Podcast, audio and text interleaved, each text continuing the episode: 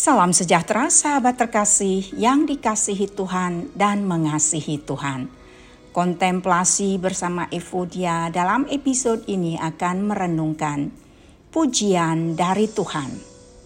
Sahabat terkasih, setiap orang akan menerima pujiannya dari Tuhan. Dunia melihat bagaimana Anda dan saya melakukannya tetapi Tuhan melihat mengapa Anda dan saya melakukannya. Dunia hanya bisa melihat hasilnya, tetapi Tuhan tahu maksud hati. Hari ini, apa yang Anda dan saya lakukan dengan hati yang tulus mungkin luput dari perhatian Harinya akan tiba ketika Anda dan saya akan menerima pujian dari Tuhan untuk Anda dan saya. Anda dan saya mungkin merasa bahwa integritas Anda dan saya tidak diakui atau dihargai. Ada Allah Bapa yang matanya tertuju pada Anda dan saya.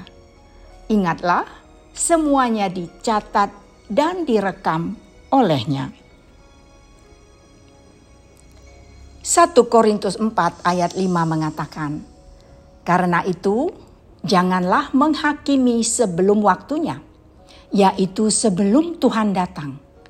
Ia akan menerangi juga apa yang tersembunyi dalam kegelapan, dan ia akan memperlihatkan apa yang direncanakan di dalam hati. Maka tiap-tiap orang akan menerima pujian dari Allah. Sahabat yang dikasihi Tuhan dan mengasihi Tuhan. Allah tahu maksud dalam hati. Dia tahu dalam hati Anda dan saya.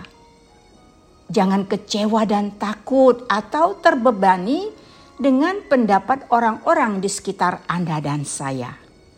Tunggulah dia untuk mengatakan pujian. Tuhan memberkati.